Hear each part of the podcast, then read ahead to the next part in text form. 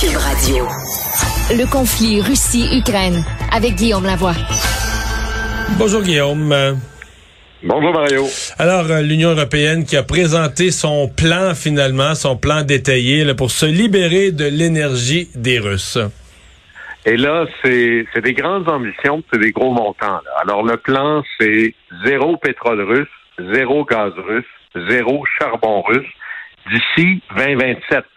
Là, 2027, là, euh, faut se le dire, c'est dans cinq ans, là. C'est tout de suite, c'est demain matin.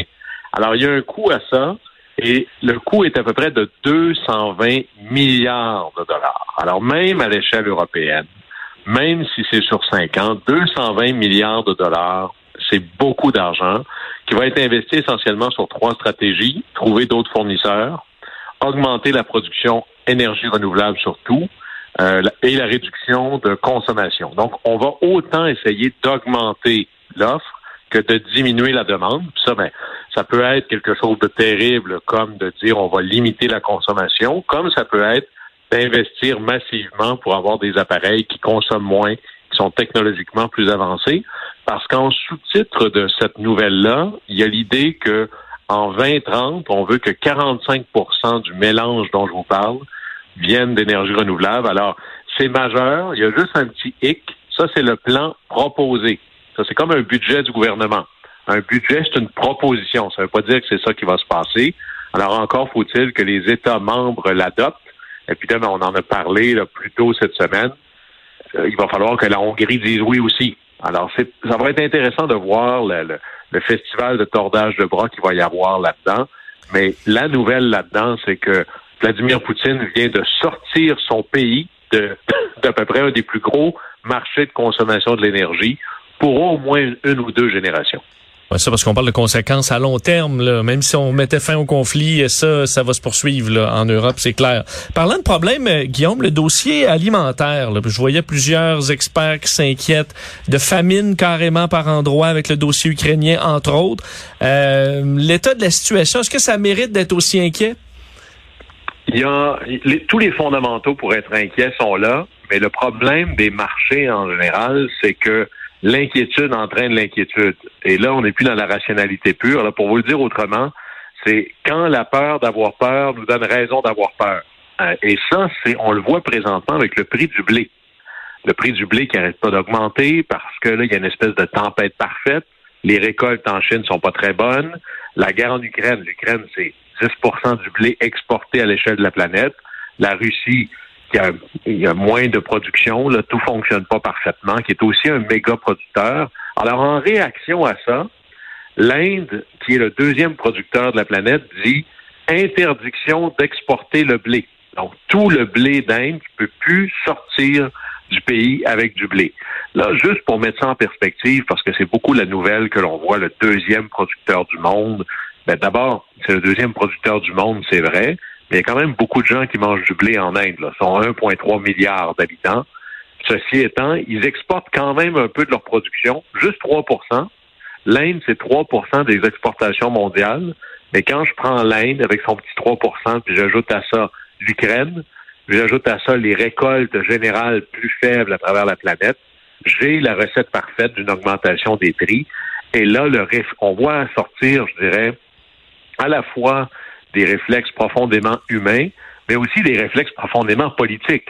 Le premier devoir d'un gouvernement, c'est de protéger sa population.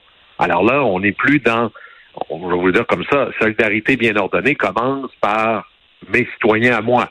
Alors, il y a des réflexes protectionnistes qui sont en train de monter là, aux barricades. Et là, l'idée, c'est pas d'empêcher l'entrée de denrées extérieures, mais de plutôt de s'assurer que sa production nationale reste ici pour qu'il y en ait assez pour tout le monde.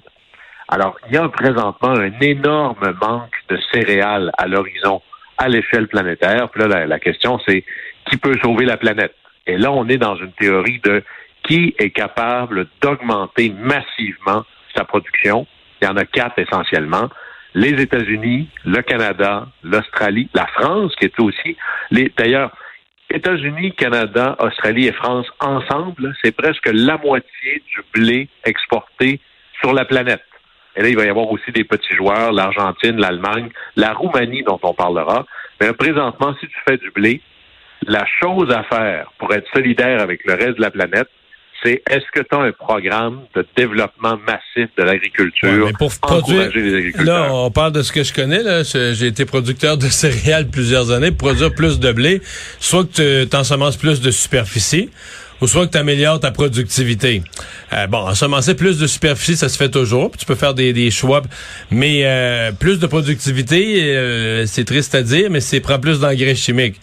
Or, les engrais chimiques ont jamais coûté aussi cher. C'est des, des, prix là, dans les engrais qu'on n'a jamais, dans les fertilisants, qu'on n'a jamais, jamais, jamais connus.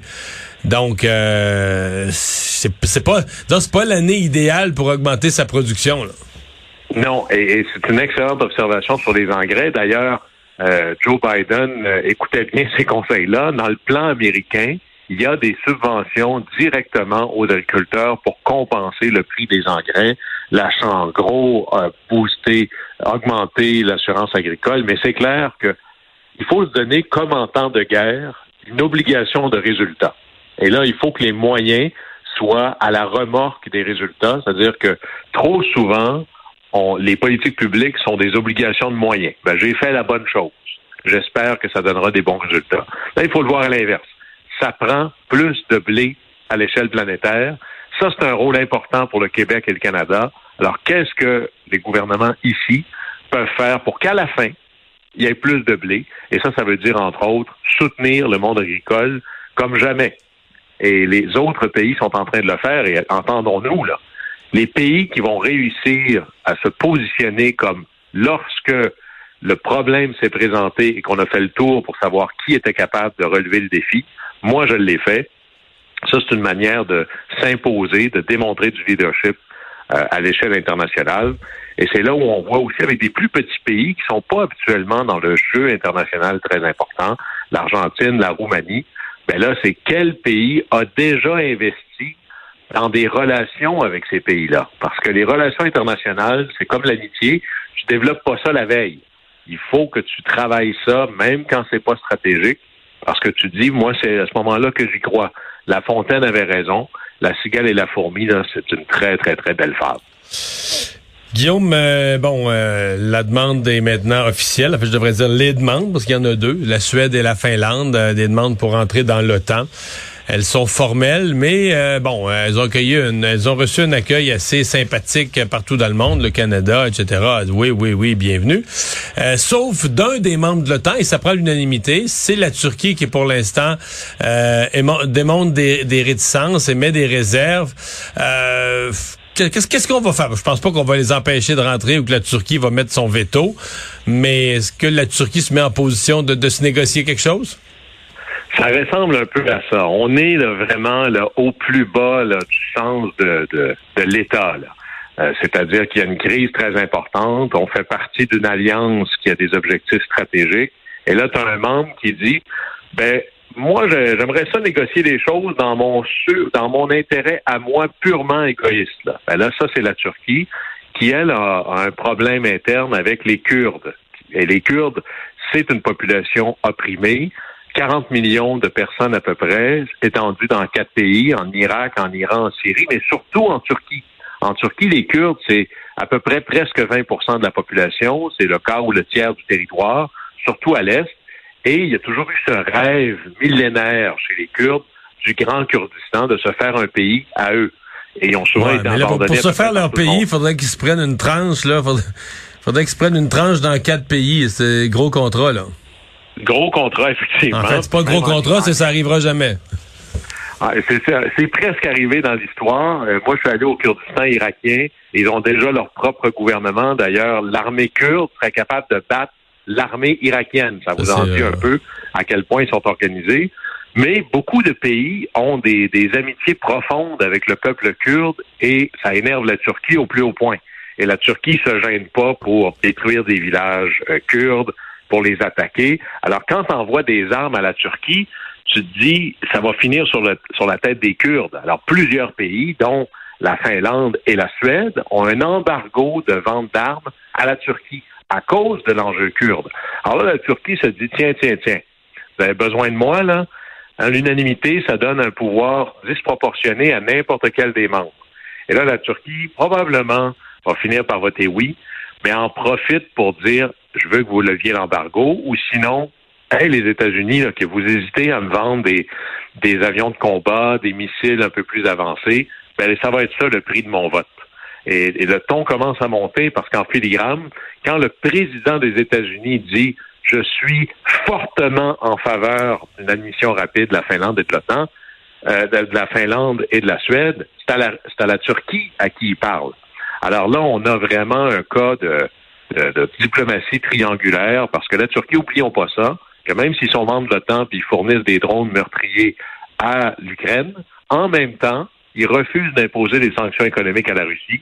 Et c'est, si vous avez un endroit, le bureau d'accueil de l'argent des oligarques sur la Terre, le présentement, c'est en Turquie. Alors, on a un membre dans l'équation qui est vraiment en train de jouer là, à la limite des deux camps.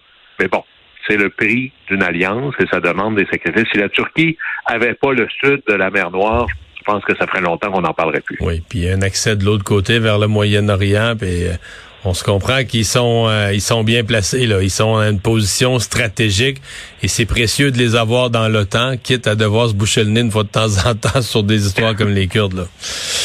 C'est exactement ça. C'est cru comment je l'ai dit, mais je pense quand même que c'est euh, que c'est ça. Euh, des, tu, tu, veux nous parler de comment on répare des chars d'assaut quand on est mal pris? Et là, là, je vais vous surprendre. Dans les chars russes on n'a plus l'armée rouge qu'on avait. Dans les chars russes, on trouve des morceaux de frigo de laveuse. Et là, je me disais, OK, ça se peut pas, là. Puis là, on imagine tous la porte de frigo à la place de la porte du char pour entrer. C'est pas tout à fait ça. C'est-à-dire que tout est une question des semi-conducteurs qu'on entend parler souvent, les puces électroniques. C'est les essentiels. Maintenant, vous avez ça, vous avez ça dans votre grille-pain jusque dans l'avion de chasse, le F-18 ou le F-35. En gros, pas de semi-conducteurs, pas d'économie moderne. Et les chars russes que les Ukrainiens détruisent les uns après les autres, des fois, ils les inspectent. Et là, ils ont réalisé que les semi-conducteurs qu'on trouve dans les chars russes sont des semi-conducteurs récupérés de pièces de frigo et de laveuses. Et là, ben, ça nous fait rire, mais ça nous fait prendre conscience combien l'embargo sur les semi-conducteurs face à la Russie a des conséquences réelles. Et d'ailleurs, les, États-Unis, une des premières choses qu'ils ont fait, même avant l'éclatement du conflit, c'est d'être très, très, très, je dirais, précis sur qui va avoir. Oui, vous pouvez produire des semi-conducteurs, mais c'est pas clair avec qui vous allez pouvoir en vendre. Et là, ça, c'est stratégique. C'est comme partager de la technologie nucléaire, partager de la technologie d'avant-garde. Tu veux considérer ça comme un avantage stratégique. Et là, les semi-conducteurs, l'entrée des semi-conducteurs en Russie a baissé d'à peu près 85% alors, ça a des impacts. Alors, ça, imaginez, quand vous êtes rendu à enlever des semi-conducteurs dans des frigos des laveuses pour les mettre dans les chars d'assaut, bon, bravo, moi, je suis un fan de l'économie collaborative, bravo pour l'ingéniosité, mais ça veut probablement dire qu'à l'autre bout, il n'y a pas beaucoup de laveuses puis de frigos qui sortent de l'usine en Russie, là. Non. C'est tellement important. C'est tout un boulet à l'effort de guerre, là. C'est énorme. Et, même là, ça commence à avoir des impacts au bout de la chaîne parce que les deux plus grandes compagnies qui produisent ou construisent des chars d'assaut en Russie viennent de suspendre leurs opérations. Il manque de pièces. Comme deux énormes usines de tracteurs en Russie, manque de pièces également, on suspend les opérations. Alors, euh, un peu comme dans euh, ce qu'on appelait les villages Potemkin, c'est-à-dire que pour montrer à la reine ou à l'impératrice qui se promène, on fait juste réparer les façades ou peinturer quelque chose en carton. Ça commence à ressembler à la force de l'économie et de l'armée russe présentement. Merci, merci Guillaume, à demain. Au revoir. Au plaisir.